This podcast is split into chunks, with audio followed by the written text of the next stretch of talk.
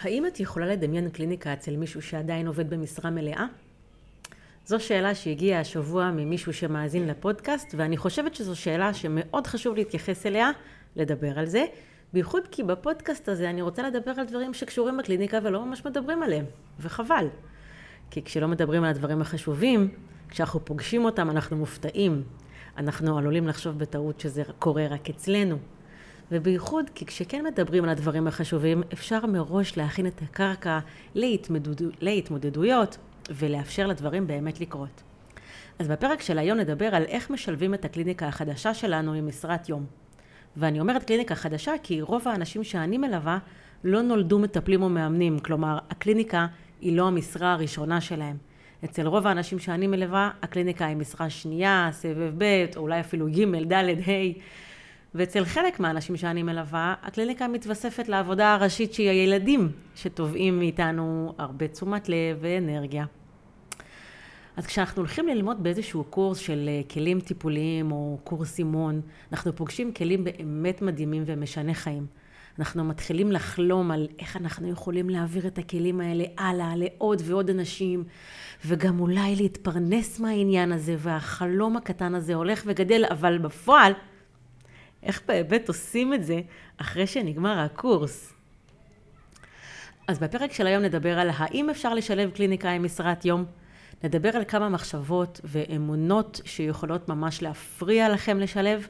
ובסוף הפרק הזה אני אתן לכם גם כלי מאוד פרקטי שיעזור לכם לשלב את הכל, לייצר מחויבות ולהוציא את הדברים לפועל. אז לפני שנתחיל אני אציג את עצמי, אני שלי. אני מטפלת בקליניקה הנהדרת שלי, ואני מלווה מאמנים ומטפלים בדרך לביסוס הקליניקה שלהם. וגם אני משלבת את הקליניקה שלי עם משרה נוספת. אני גם מטפלת ואני גם מורה בקורסים. ולמרות שנדמה לכם עכשיו שזה הולך ביחד, כי זה באותו תחום, זה ממש לא ככה. הכישורים, המחויבות, המומחיות, המיומנות, השיווק של להיות מטפלת ולהיות מורה, הם שונים לגמרי. וגם אני יום אחד עוד הייתי מטפלת ויום אחר פתאום נהייתי מורה, אז בואו נדבר על מה מפריע לשלב ואיך אפשר להתגבר על זה. אז מה מפריע לשלב? רגע נתחיל עם מה לא צריך להפריע לכם. תראו, כשעובדים בקליניקה בצורה מקצועית, צריך להוציא קבלות ולעבוד בצורה מסודרת מבחינה מיסויית.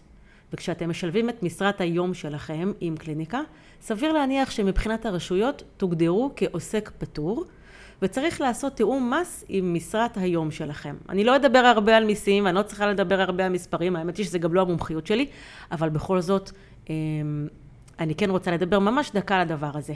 למה הדבר הזה? כי אני יודעת שהרבה אנשים לא אוהבים לדבר על החלק של המספרים, אבל למה זה לא צריך להפריע לכם?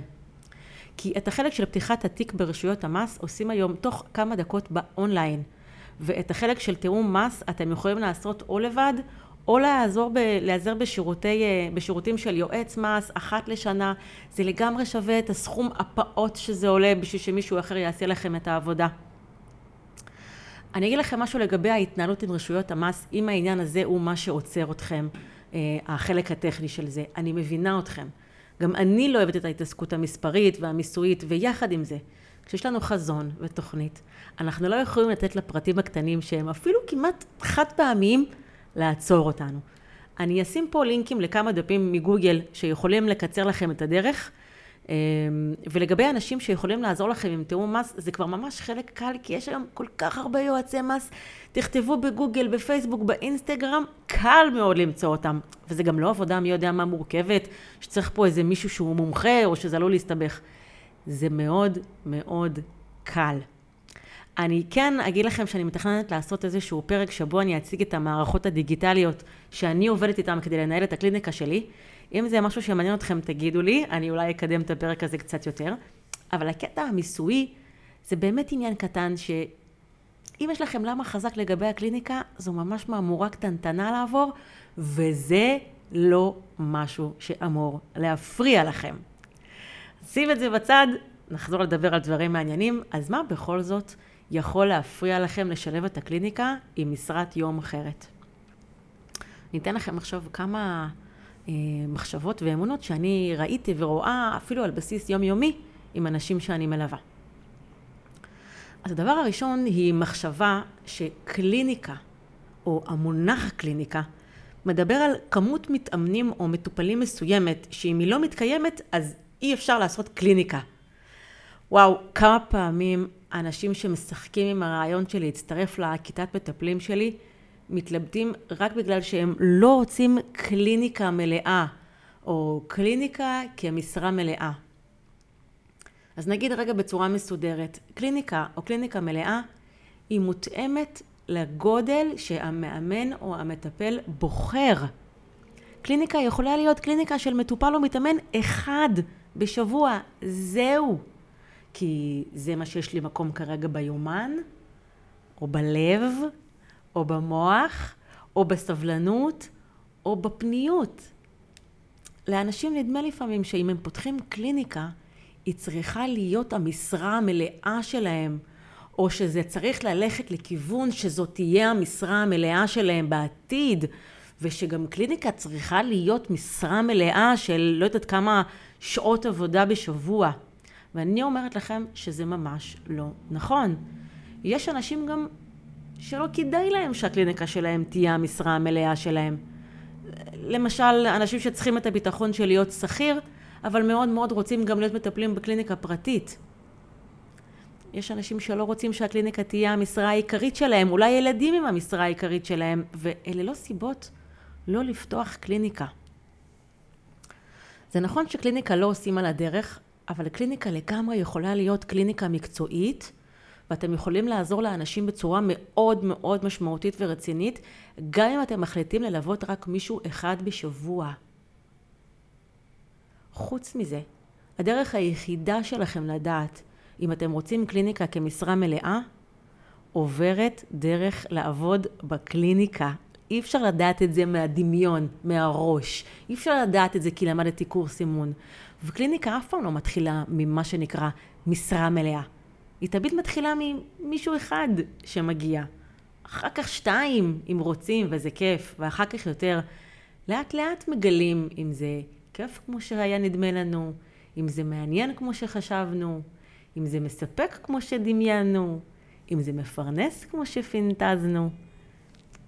אז נגיד שקליניקה היא לגמרי יכולה להיות גם קליניקה של מטופל או מתאמן אחד, אם זה מה שהחלטנו ומתאים לנו. תכף נגיד איך בדיוק עושים את זה ומה צריך לקרות בשביל זה, אבל המחשבה הזאת של אני לא אפתח קליניקה כי אני לא רוצה את זה כמשרה מלאה, או, או המחשבה של אני לא רוצה הרבה, ללוות הרבה מאוד אנשים, היא לא המחשבה שתעזור לכם לשלב, היא גם, היא גם לא מבוססת.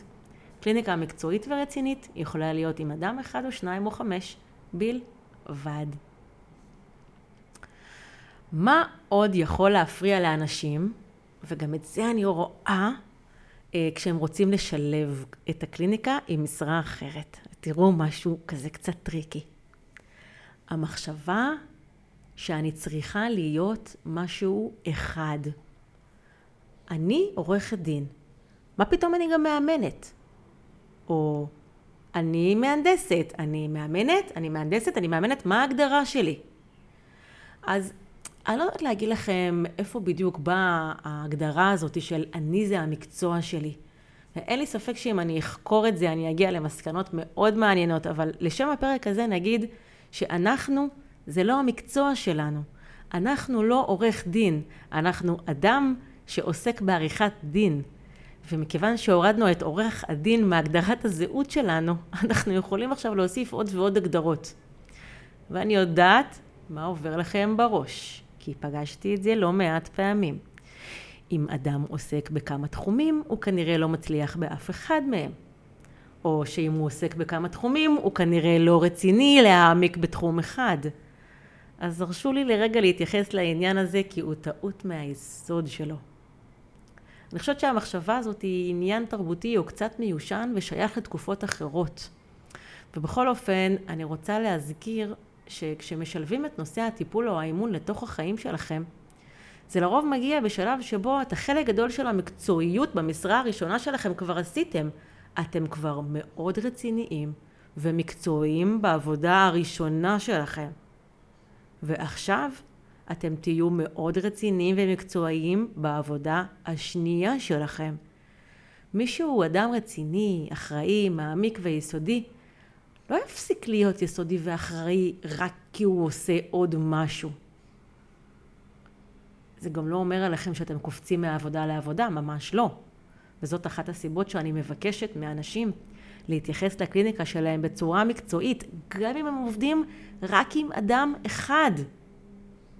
זאת אומרת, זה שאנחנו לא עושים קליניקה כמשרה מלאה, או אנחנו מלווים רק אדם אחד, או אנחנו משלבים, זה לא מוריד במידת הרצינות, זה לא מוריד במידת האחריות, זה לא מוריד במידת ההתמסרות. להפך, כשאני עושה את הדברים בצורה רצינית ואחראית, אני יודעת טוב מאוד מבחינת הזמן, מבחינת היכולות, מבחינת הפניות, עד כמה אני יכולה להתחייב לכל אחד מהחלקים, ואני עושה את זה בצורה טובה. תראו, כשאתם uh, משלבים עוד תחום בחיים שלכם, זה גם לא אומר שאתם לא אוהבים, לא אוהבים את העבודה הראשונה שלכם, או שנמאס לכם, או שנשחקתם. זה לא אומר שאי אפשר לשלב שניים. תראו, בכל הקשור לעבודות שלנו, אני לגמרי בעד פולי אמורי. בכל מה שקשור לעבודות שלנו, אני חושבת שאפשר לאהוב כמה במקביל, מבלי שזה פוגע אחד בשני, אם עושים את זה בצורה טובה. אני חושבת אפילו יותר מזה. לפעמים הרצינות שיש בתחום הראשון שלכם, תעזור לך, לכם לקדם את תחום הקליניקה שלכם. למשל, לדעתי מנהלת בית ספר שעכשיו פותחת קליניקה זה לא מוזר. להפך, זה ממש יכול ללכת ביחד. גם אשת מכירות תותחית שתחליט עכשיו לשלב עבודת אימון, לדעתי הידע והכלים שיש לה רק יתרמו. יודעים מה? למספיק אנשים זה ממש לא מוזר שקוסמטיקאית מחליטה עכשיו לפתוח קליניקה לאימון, כי בואו לא נשכח שקוסמטיקאית היא גם ככה חצי מטפלת. אז מאוד הגיוני לקחת את זה לשלב הבא של להפוך את זה למקצועי ואחראי. אפשר לעשות את זה, אבל רק אם זוכרים שקליניקה היא לא חייבת להיות המשרה המלאה, הפרנסה העיקרית, ושקליניקה לא חייבת להיות מלאה או שאם נגיד את זה אחרת, קליניקה מלאה יכול להיות גם רק אחד, וזה מה שממלא את הקליניקה שלי. רק מטופל אחד. אני אגיד לכם למשל עליי, שאני לא רק מטפלת, אני חושבת שאם אני הייתי רק מטפלת, לא חושבת שאם הייתי, כשהייתי רק מטפלת, זה יכול להיות מאוד שוחק. אותי זה, גם, זה קצת שחק. אז אני גם מורה. ונכון שאני מורה של מאמנים ומטפלים, אבל לפני זה לימדתי בקורסים של אימון ו-NLP, ולפני זה בניתי עבור עצמי כל מיני סדנאות בכל מיני תחומים. מי שמכיר אותי לאורך השנים יודע שעשיתי סדנאות ולימדתי גם דברים שלא קשורים בכלל לתחומים של אימון, טיפול או התפתחות אישית. אז זה ממש ממש לא רק בסדר לשלב, לפעמים זה גם ממש הכרחי מכל מיני סיבות. תראו, יש לא מעט אנשים שהם מלכתחילה גם וגם. אמ, וזה שלאנשים מסוימים זה מרים גבה, זה לא סיבה לא ללכת אחרי הלב ולהגשים את כל הפוטנציאל שלנו. פעם שמעתי איזו הגדרה שיש דבר כזה, אנשים שהם מולטי דיסציפלינריים. מילה כזאת קצת שאפילו קשה להגיד אותה, אבל זה אומר שהם אנשים מאוד מוכשרים ומאוד מגוונים, והם יכולים לעשות גם וגם ולגעת בהרבה תחומים ולעשות כל אחד מהם גם בצורה מאוד מאוד טובה. אז יש כאלה שרוצים תחום אחד וזה ממש בסדר, ויש כאלה שרוצים גם וגם וזה ממש בסדר, וזה לא הופך אותם לפחות רציניים או לחובבנים או ממש ממש לא, להפך, מישהו רציני ואחראי ויסודי יעשה את זה בכל תחום שהוא נוגע בו. נתייחס לרגע לעוד מחשבה שאני מכירה אצל אנשים שאני מלווה. פתאום נהיית מטפלת. זאת מין מחשבה כזאת שהיא קצת כמו קריאת מחשבות של אנשים אחרים שמסתכלים עלינו מהצד בטון מבקר ושופט. פתאום באמצע החיים היא נהייתה מטפלת. זה משהו שקצת יכול להפריע לנו לשלב בצורה מקצועית מהעניין הזה של ממש לצאת לעולם ולהגיד, עד היום הייתי מורה, היום אני גם מטפלת. או עד היום הייתי אה, אה, מורת חשבון, והיום אני גם מאמנת. אז תרשו לי רגע להתייחס לחשש הזה בצורה רצינית, כי הוא חשש נפוץ. פתאום נהייתה מטפלת זאת. כמה אנשים מוסיפים לזה את הזאת הזה בסוף המשפט. זאת. כולם נהיים מטפלים פתאום באמצע החיים. אז תראו, אני לא מכירה אדם שנולד, שיצא מהרחם עם קליניקה. לא מכירה, אולי אתם מכירים, אני לא מכירה אדם שיצא מהרחם עם קליניקה. אני מכירה אנשים שמתישהו הם נהיו עם קליניקה. אחד בגיל 20, אחד בגיל 30, אחד בגיל 40. 40. אם להיות כנה, המטפלים הכי הכי טובים שאני פוגשת הם הלייט בלומר. הם אלה שפותחים את הקליניקה שלהם, השלבים המאוחרים של החיים, אחרי שעוברים כבר דבר או שניים בחיים, נהיים מטפלים יותר טובים. אם להיות אמיתית, אני לא מכירה אנשים שנולדו עם קליניקה, אבל רוב האנשים שאני מכירה בקורסים שלי, הם כן נולדו מטפלים. פשוט כל מיני סיפורי חיים עיכבו להם את הקליניקה. הם תמיד היו מטפלים, גם כשהם היו בבית ספר הם היו מטפלים, גם במשפחה הם מטפלים, הם תמיד היו מטפלים, פשוט הקליניקה שלהם נולדת מאוחר יותר, בפער מהיום שבו הם באו לעולם. אז לא צריך להיות מופתע שפתאום נהיית קליניקה, או פתאום הם נהיים מטפלים. אם יש מישהו ש... שזה מוזר לו, הוא כנראה לא באמת מכיר אתכם, ואני חושבת שזה מאוד לא מוזר שאנשים פתאום נהיים מטפלים. להפך, זה נראה לי שלב מתבקש שצריך מתישהו להגיע, שבו אנחנו פשוט רוצים למסד את היחסים שלנו בינינו לבין הקליניקה שלנו, שמחכה עוד ועוד ועוד.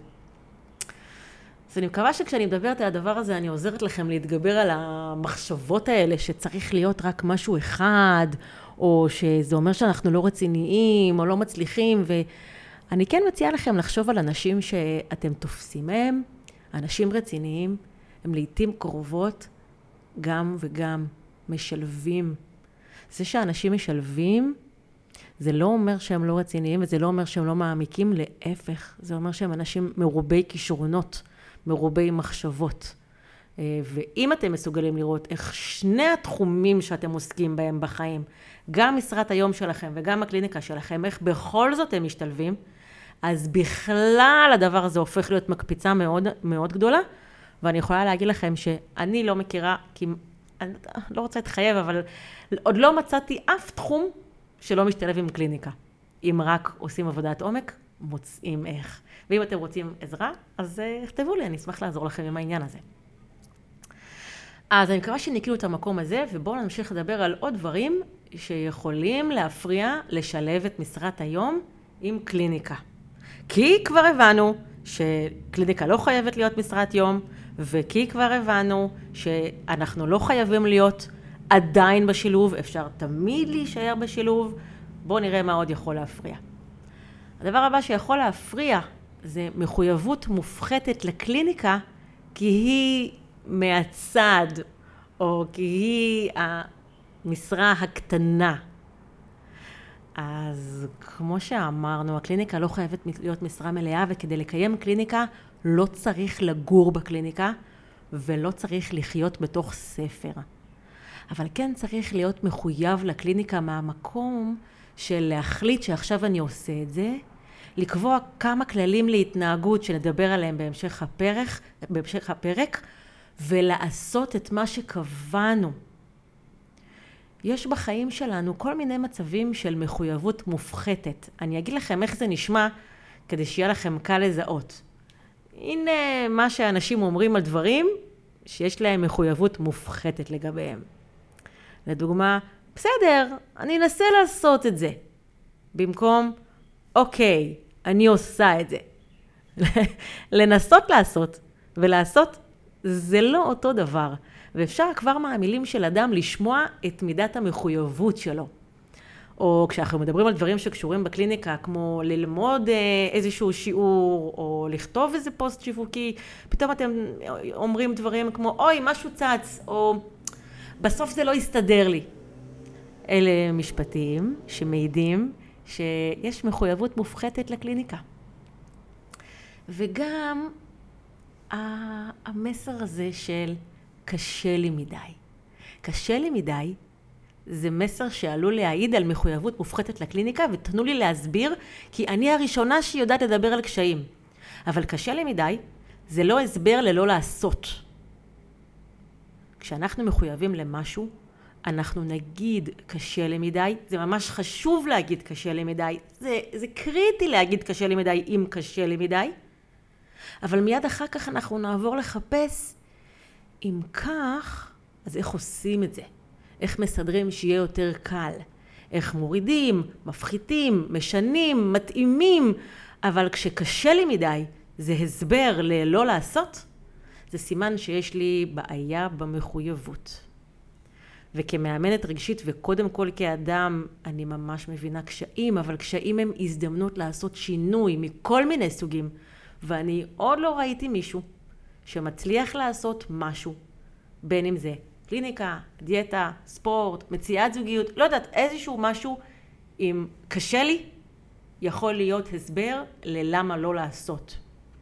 אז כשיש לנו מחויבות מופחתת לקליניקה, ועכשיו אנחנו גם יודעים איך לזהות שיש לנו מחויבות מופחתת לקליניקה, אנחנו צריכים לשים לב לדברים האלה ולבדוק, קודם כל לבדוק עם עצמנו מה הלמה שלנו ומה הסיבה שאנחנו רוצים את הדברים, אבל גם לראות שאנחנו יודעים איך לעבוד עם קשה ואיך לעבוד עם מוטיבציה ואיך להיות במה שנקרא מחויבות. אני אמשיך, אני אמשיך לדבר על זה, אבל אני רוצה להכניס פה עוד משהו לתוך הסעיף הזה. תראו, אחד הדברים שמפריע לשלב קליניקה עם משרה אחרת ומאוד מתחבר לסעיף הקודם, זה לחשוב שקליניקה זה רק כיף.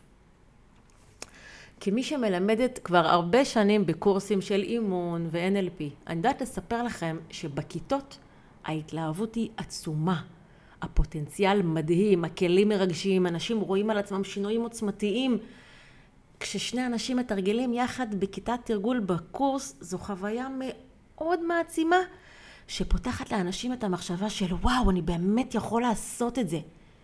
ואותי זה מאוד מרגש, כי זה אומר שעוד מטפל טוב יכול לצאת מפה לעולם. אבל מפה ועד לחשוב שקליניקה זה מה שקורה בקורס אימון, זה כבר קצת לעשות צחוק מעבודה. ללוות אנשים בתהליכי שינוי, ריפוי והעצמה, זו אחת העבודות הכי מספקות שיש, אבל זה לא רק כיף. ואני מדברת על זה כי אני רואה אנשים שברגע שהם פוגשים את החלקים הלא כיפים של להיות מטפל ומאמן, הם עושים אחורה פנה בחזרה לעבודה המוכרת שלהם. זאת שלפני שנייה ניסינו לשלב. לפעמים לאנשים מסתובבת בראש מחשבה שבבוקר אני אעבוד במשרה שלי, ובערב אני אדבר עם אנשים תמורת כסף, אז זה לא בדיוק עובד ככה. ומחשבה מהסוג הזה היא מחשבה שעלולה להפריע לשלב, להתייחס לקליניקה בצורה חובבנית.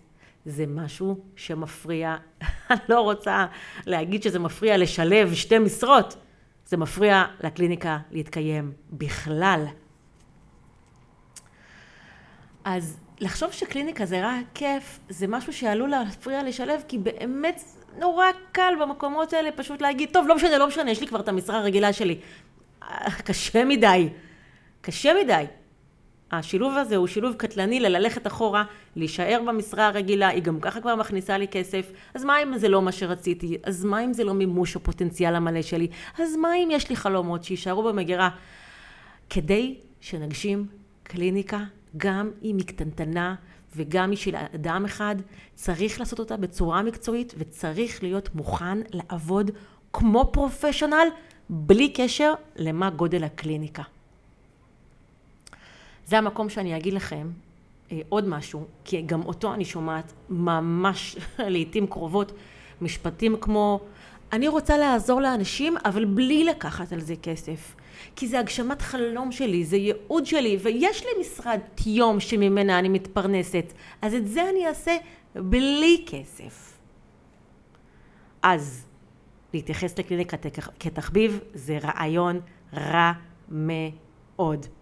קודם כל אני צריכה לבדוק מה האמונות המקבילות של המאמן או המטפל שמדבר ככה ושואף למקום הזה של לא להתפרנס מהעבודה שלו.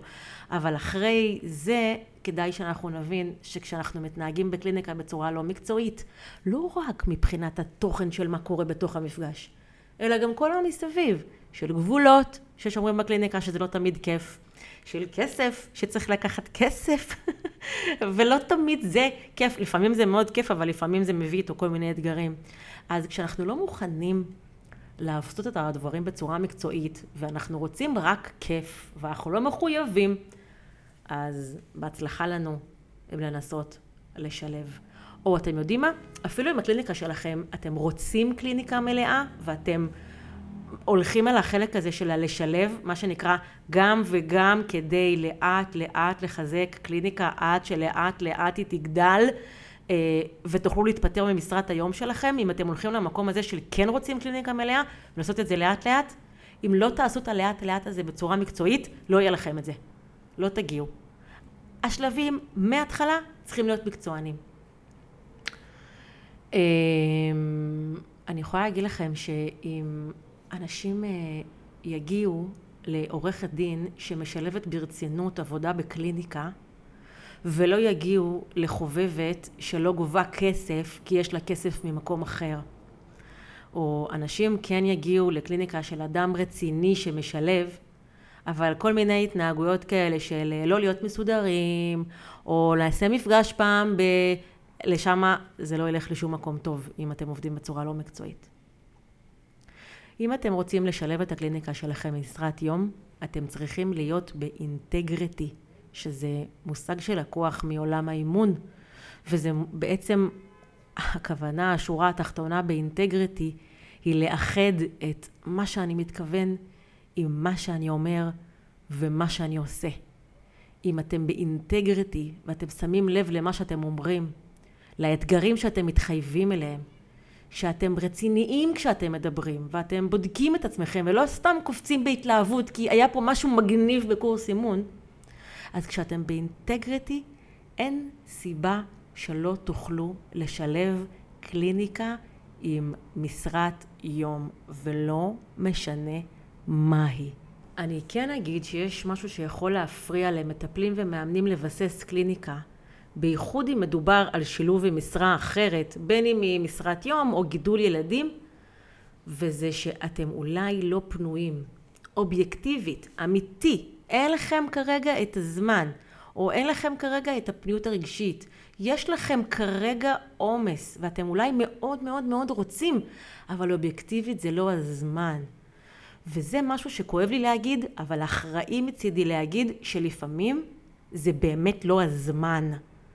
ואני אומרת את זה כי, גם כי לפני רגע דיברתי על אינטגריטי, וגם כי חשוב לי להגיד שעכשיו זה לא הזמן, זה לא אותו דבר כמו אז לא צריך לעשות את זה גם בכלל.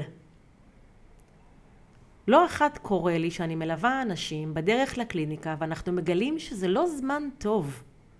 אז מה שהכי הכי מסוכן במקרים האלה זה שהאדם יסיק מתוך כך שזה לא אמור לקרות ואז יוריד את הקליניקה מהתוכניות שלו.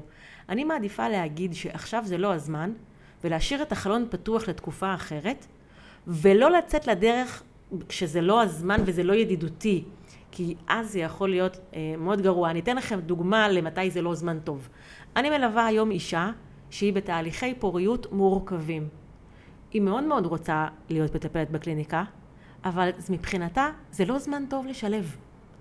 זה לא זמן טוב. ואוי ואבוי לי, אם בטעות תחלחל שם המחשבה שאם היא לא יכולה עכשיו, אז היא לא צריכה לעבוד בקליניקה בכלל. או למשל, אימהות טריות אחרי לידה. אני לא אומרת שאובייקטיבית אי אפשר, אבל אני כן אומרת שלפעמים אצל נשים מסוימות אי אפשר. וזה ממש עניין סובייקטיבי לבדוק אותו ולהיות מסוגל להגיד, אמ, לזהות את הפער שבין עכשיו זה לא זמן טוב ולחכות עם זה, או להגיד, אוי, אני זה, לצאת לדרך בצורה לא אחראית, לקלקל את הכל, לעשות את זה בצורה לא טובה, ואז להחליט שזה פשוט לא אפשרי. אני כן יכולה לספר לכם שבכיתות המטפלים שלי, יושבים לא מעט אנשים שעכשיו זה לא הזמן שלהם לפתוח קליניקה, אבל הם עדיין בכיתות המטפלים. הם מבשלים את זה. הם מבשלים את זה. יש אנשים שמבשלים את זה כבר ארבע שנים. הם מבשלים את זה, הם מגיעים כל שבוע לשיעורים ומסכמים ומתמסרים ועובדים. וביום הזה כשזה מגיע וראיתי את זה קורה, זה פתאום מתפוצץ, פשו, כאילו משום מקום. הם פתאום נהיים מטפלים. אבל זה שטויות. הם בישלו את זה הרבה מאוד זמן לפני. וזה מקסים, וזה רציני, וזה אחראי. בשבילי זה גם מוסיף עוד משמעות לשם של כיתות המטפלים שלי, שאני קוראת להם מרינדת, מרינדת המטפלים. כי הם שוהים בתוך המרינדה, וכשמגיע היום הנכון עבורם, המוקפץ שיוצא שם מהשהייה במרינדה הוא מה זה נהדר. אז אפשר ללמוד גם בלי לפתוח קליניקה. אבל מה שצריך זה להיות באינטגריטי ולהגיד עכשיו זה לא הזמן, ולא להיות במקום הזה שכל הזמן מתייאש מעצמו, או מתאכזב מעצמו. אוי, למה אני לא עושה את זה? אוי, עוד פעם לא עשיתי. אוי, עוד פעם לא התמדתי. אוי, עוד פעם לא עמדתי במילה שלי. או שאנחנו עושים את זה נכון, או שאנחנו מבחירה לא עושים את זה בכלל, אמ, אבל לא לעשות את זה בדרך, באמצע, בצורה לא רצינית ולא אחראית, כי אז אנחנו סתם מבאסים את עצמנו, ויכולים גם לא ללדת את הקליניקה העתידית שלנו.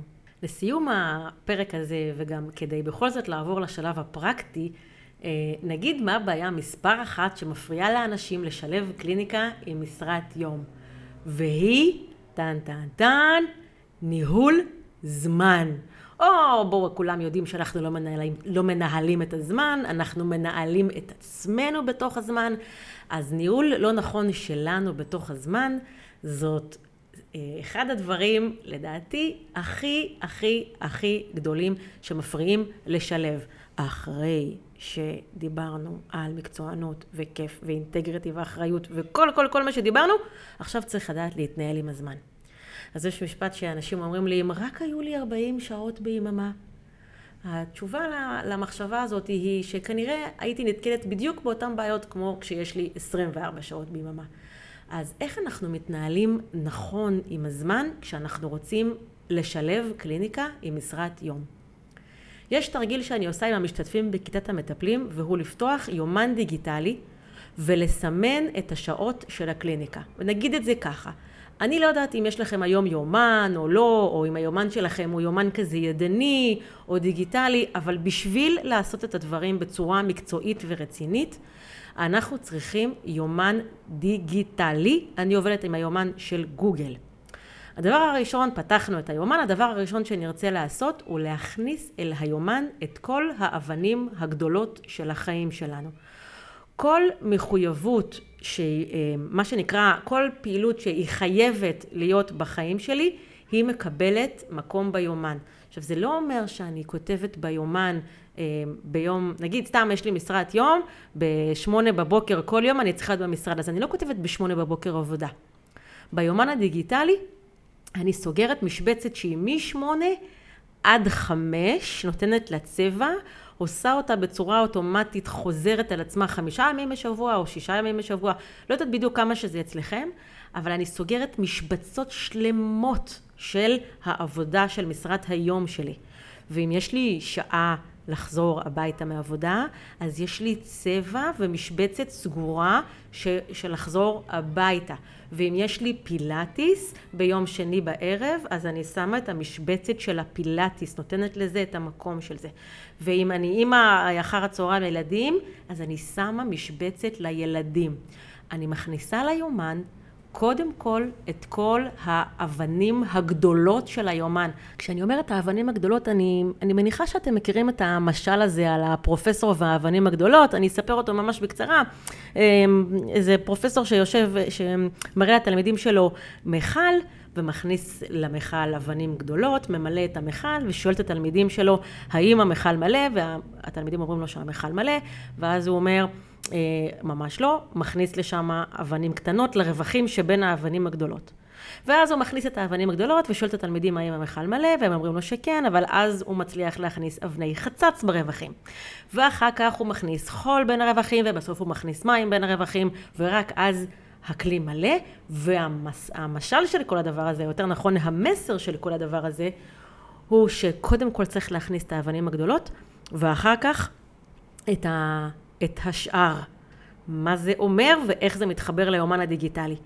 קודם כל ביומן הדיגיטלי אני מכניסה את הדברים שהם must, must, must בחיים שלי. אם יש לי משרת יום ואני לא מתפטרת ממנה, אם יש לי ילדים ואני מגדלת אותם, קודם כל אני מכניסה את הדבר הזה ליומן. אבן גדולה. אחר כך אני מתייחסת לקליניקה שלי, שאותה אני עכשיו רוצה לשלב כאבן גדולה. אבל היא קצת פחות גדולה ממשרת היום שיש לי עכשיו. ולכן אני מסתכלת על האבנים הגדולות שיש לי עכשיו, ואני רואה איפה יש לי להכניס קליניקה. ואני מסמנת את המקומות של קליניקה בצורה קבועה, דיגיטלית, אוטומטית, באופן קבוע כל שבוע. עכשיו, מה אני חושבת שצריך לחפש שם ביומן, או מה המינימום שאני חושבת שצריך לשריין, אם רוצים להתחייב לקליניקה. תראו, בכיתות המטפלים, אני מדברת איתכם על, על מה, איך זה לעשות את העבודה איתי, יכול להיות שבמקומות אחרים זה אחרת. אני מספרת לכם על הכיתה שלי. בכיתות המטפלים שלי לומדים פעם בשבוע, השיעור נמשך שעתיים וחצי. ואת הדבר הזה צריך לסמן ביומן ולהתחייב. עכשיו, את תוכנית הליווי שלי, אנשים עושים כמה וכמה פעמים, הם גם יכולים להירשם, אה, לעשות את התוכנית כמה וכמה פעמים, הם גם יכולים להירשם לכיתת ההמשך, והתוכנית מהווה להם לא רק מקום ללמוד עוד ועוד, אלא בייחוד מסגרת להעמקה ושהות בתוך החומר. כשאני לימדתי בקורסים של אימון ו-NLP, ראיתי מה קורה כשנגמר הקורס. איך שנגמר הקורס, אנשים נשארים תלויים באוויר עם הידע שלהם וקשה להם לשמר את המסגרת. זה רעיון מאוד רע להישאר לבד עם החומר, ולכן אני מייצרת לאנשים שאני מלווה מסגרת קבועה של שהות בחומר. אז במקום הזה בואו נייצר לעצמנו מסגרת קבועה של שהות בחומר, ביומן. אם אתם לומדים בכיתת המטפלים שלי, שעתיים וחצי ללימודים זה must. אבל אנחנו לא רוצים רק ללמוד, אנחנו רוצים גם לעבוד, אנחנו רוצים להתחיל לשלב את העבודה שלנו בקליניקה. ולכן, מעבר לשעתיים וחצי של הלימודים, אמ, אנחנו משבצים גם עוד שעתיים וחצי, שיכולות להיות בפעם אחת, של משבצת אחת של שעתיים וחצי, או יכולות להיות שעה פה ושעה פה. זה גם יכול להיות. אנחנו מוצאים ביומן את השעה, יותר נכון אני אגיד, לא רק מוצאים, אני אגיד מה אנחנו מחפשים. אנחנו מחפשים ביומן את השעה שאחרי שביצעתי את כל המחויבויות הגדולות שלי, שאני לא מתכוונת עכשיו לוותר עליהן, מהי השעה שבה יהיה לי הכי נוח ואפשרי לקבל אנשים אליי לקליניקה ולעשות שיווק. חוץ ממה שדיברתי מקודם, החלק שבו אנחנו לומדים. אנחנו מוצאים את המקום הזה, וזה שלב מאוד חשוב גם מבחינה מקצועית. כי עכשיו כשיגיע אליי מטופל אה, לקליניקה, או כשמישהו יתקשר ויגיד לי, שלום, אפשר לצאת איתך לדרך? אני אדע בדיוק להגיד לו, כן, בטח, פנוי לי ביום שלישי בשש.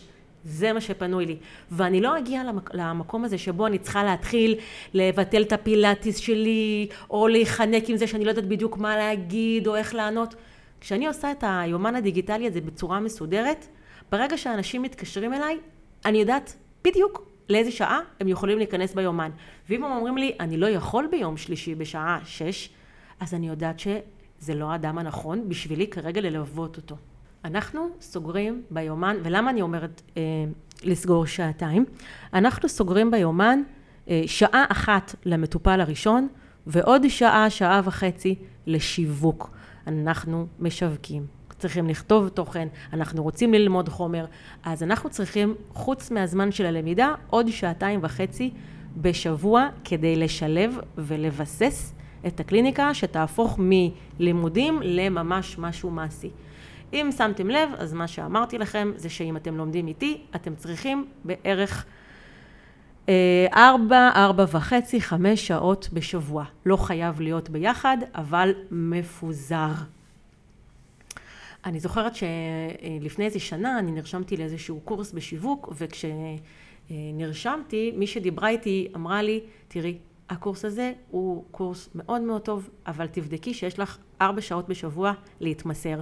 אם אין לך, אל תתחילי. חבל על הזמן, חבל על הכסף, חבל על האכזבה שלך, לא תוכלי לממש את הפוטנציאל, לא תוכלי ליהנות ממנו, את תתאכזבי. אז במקום הזה אני אומרת לכם, אם יש לכם את הזמן לבוא לקורס, ויש לכם עוד שעתיים וחצי בשבוע, שבהם אתם לא עושים כלום, לא חברים, לא סידורים, שום דבר, רק לומדים, כותבים ומזמנים את האנשים אליכם לקליניקה, אתם בכיוון הנכון.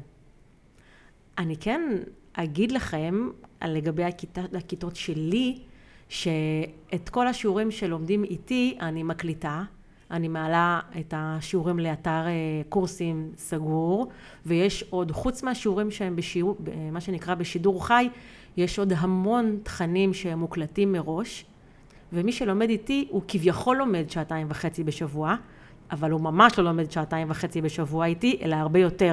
אנשים נפגשים איתי שעתיים וחצי בשבוע, אבל גם בזמן שהם נוהגים הם מקשיבים לתוכן, בזמן שהם מנקים את, את הבית הם מקשיבים לתוכן, כשהם עושים, מקפלים כביסה הם מקשיבים לתוכן, והתוכן של הקורס הופך להיות ממש נטפליקס. הם מקשיבים לתוכן, קצת פחות טלוויזיה וקצת פחות אה, לרלורים עם חברים. יש להם, הם, הם מנצלים טוב טוב את כל הזמן הזה שהוא בין לבין, את הזמן הזה שהאוזניים פנויות, להעמיק בלמידה. אני יכולה להגיד לכם שאם אתם מתמסרים לדבר הזה, יהיה לכם הרבה הרבה יותר קל לבסס קליניקה. אז נכון, אה, אתם תקשיבו פחות, ל, ל, פחות תראו רוקדים עם כוכבים, ופחות תראו, אה, לא יודעת מה, אה, חדשות שגם ככה לא כדאי, אבל הזמן האפור הזה, שבו אנחנו לא בשידור חי לומדים, אבל אתם שוחים בתוך החומר שמוכן לכם ומוגש לכם, כאילו, כאילו רתמנו יקום מקביל ל, ללמידה. ואז אתם תראו שאתם יכולים להספיק הרבה יותר, בכביכול הרבה פחות. אז אם נסיים את הדבר הזה, אתם פותחים יומן דיגיטלי, אתם מכניסים קודם כל את הדברים שהם חי... בחיים שלכם, שאי אפשר כרגע לוותר עליהם, על זה אתם מוסיפים משבצות של קליניקה, שהן השעות שאתם יכולים. ללוות אנשים, ואלה השעות שאתם יכולים אה, לשווק את הקליניקה. אתם באינטגריטי, כי כשאתם עושים את הדבר הזה זה מעיד על אינטגריטי. אתם מכריזים לעולם וליומן שמעכשיו בימי שני בערב אני לומד, ובימי שלישי בערב אני מזמן או משווק או עושה את מה שאני עושה אה, כדי לבסס את הקליניקה. וככה אתם הופכים את הדברים לאמיתיים, הם לא רק בראש, זה לא אם זה יוצא, זה לא אופס צץ לי, לא, אנחנו אומרים, מתכוונים ומתחייבים. וואו, וואו, וואו. אני מקווה שהחלק הזה היה לכם אה, פרקטי, אני יודעת ש... אנשים שבקורסים, שעשו את הדבר הזה, שנראה מאוד בסיסי, אבל הוא מאוד מאוד משמעותי, זה ממש ממש ממש שינה להם המון המון בחיים. אני כן יכולה להגיד לכם שאם אתם רוצים להיות על ה-safe place, אם אתם רוצים לדעת שזה הזמן שלכם, שאתם יכולים, שיש לכם את התנאים המינימליים כדי לעשות את הדברים בצורה טובה ורצינית, תבדקו שיש לכם את הארבע, ארבע וחצי שעות לפחות בשבוע להשקיע. כי אם אין לכם את זה, אני לא רוצה להיות זאת שתרפה את ידיכם. אני יודעת שאנשים לפעמים עושים דברים מדהימים בתנאים בלתי אפשריים, אבל אה, כדאי, זה משהו שכדאי לקחת אותו בחשבון. להיות כל הזמן במסגרת של לימודים ולשווק, ואת הזמן שיש לי לעבוד עם מישהו אחד. אלה האבנים הגדולות כשמדובר בקליניקה. אם הן יכולות להיכנס ליומן הדיגיטלי שלכם, יאללה, שיהיה לנו בהצלחה. אני מקווה שהפרק הזה תרם לכם, שעשה לכם קצת סדר במחשבות, שאפשר לכם לצאת לדרך שאולי התמהמהתם בה, אולי הפרק הזה גרם לכם להרגיש טוב יותר עם הקצב שלכם, שהוא לא מהיר כמו שחשבתם שצריך, או אולי הוא גרם לכם להרגיש טוב יותר עם הציפיות המצומצמות כביכול שיש לכם מהקליניקה שלכם. אני אשמח אם תזכרו שאם עזרתם לאדם אחד בקליניקה, כמו שצריך ובצורה טובה, אם עזרתם לאדם אחד, זה כאילו עזרתם לעולם ומלואו.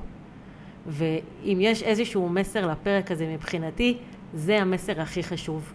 אפילו אם אתם עובדים עם אדם אחד, אם יש לכם חלום, אם יש לכם משמעות, אם יש לכם חזון, אם אתם יודעים שאתם רוצים להיות מטפלים, אחד, בצורה טובה, זאת ההתחלה, וזה ממש בסדר שזה גם הכל. אם הפרק תרם לכם, אני אשמח אם תכתבו לי, אני אשמח אם תשתפו אותו לאחרים. אם אתם נמצאים בקבוצות של מטפלים או מאמנים, אתם חושבים שזה יכול להועיל להם, אני אשמח אם תשימו לינק. הפרקים מופיעים גם באתר שלי וגם בספוטיפיי וגם באפל וגם בגוגל, ואם יש לכם שאלות או בקשות, אני תמיד, תמיד פה, אני תמיד, תמיד שמחה. להשתמע בפרק הבא.